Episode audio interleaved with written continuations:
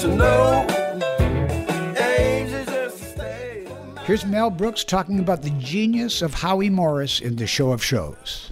And Howie once was a was a genius with a sour pickle. It was it was a business sketch. Mm-hmm. We have to work through lunch.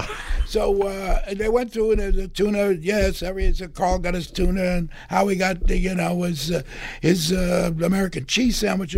Everybody got their sandwich except Sid said, "Where's my bacon and raisin sandwich?"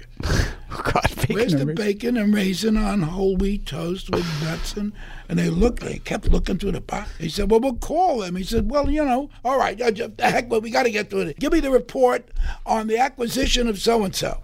Howie was giving him the report brilliantly, mm-hmm. but he had a sour pickle in his hand.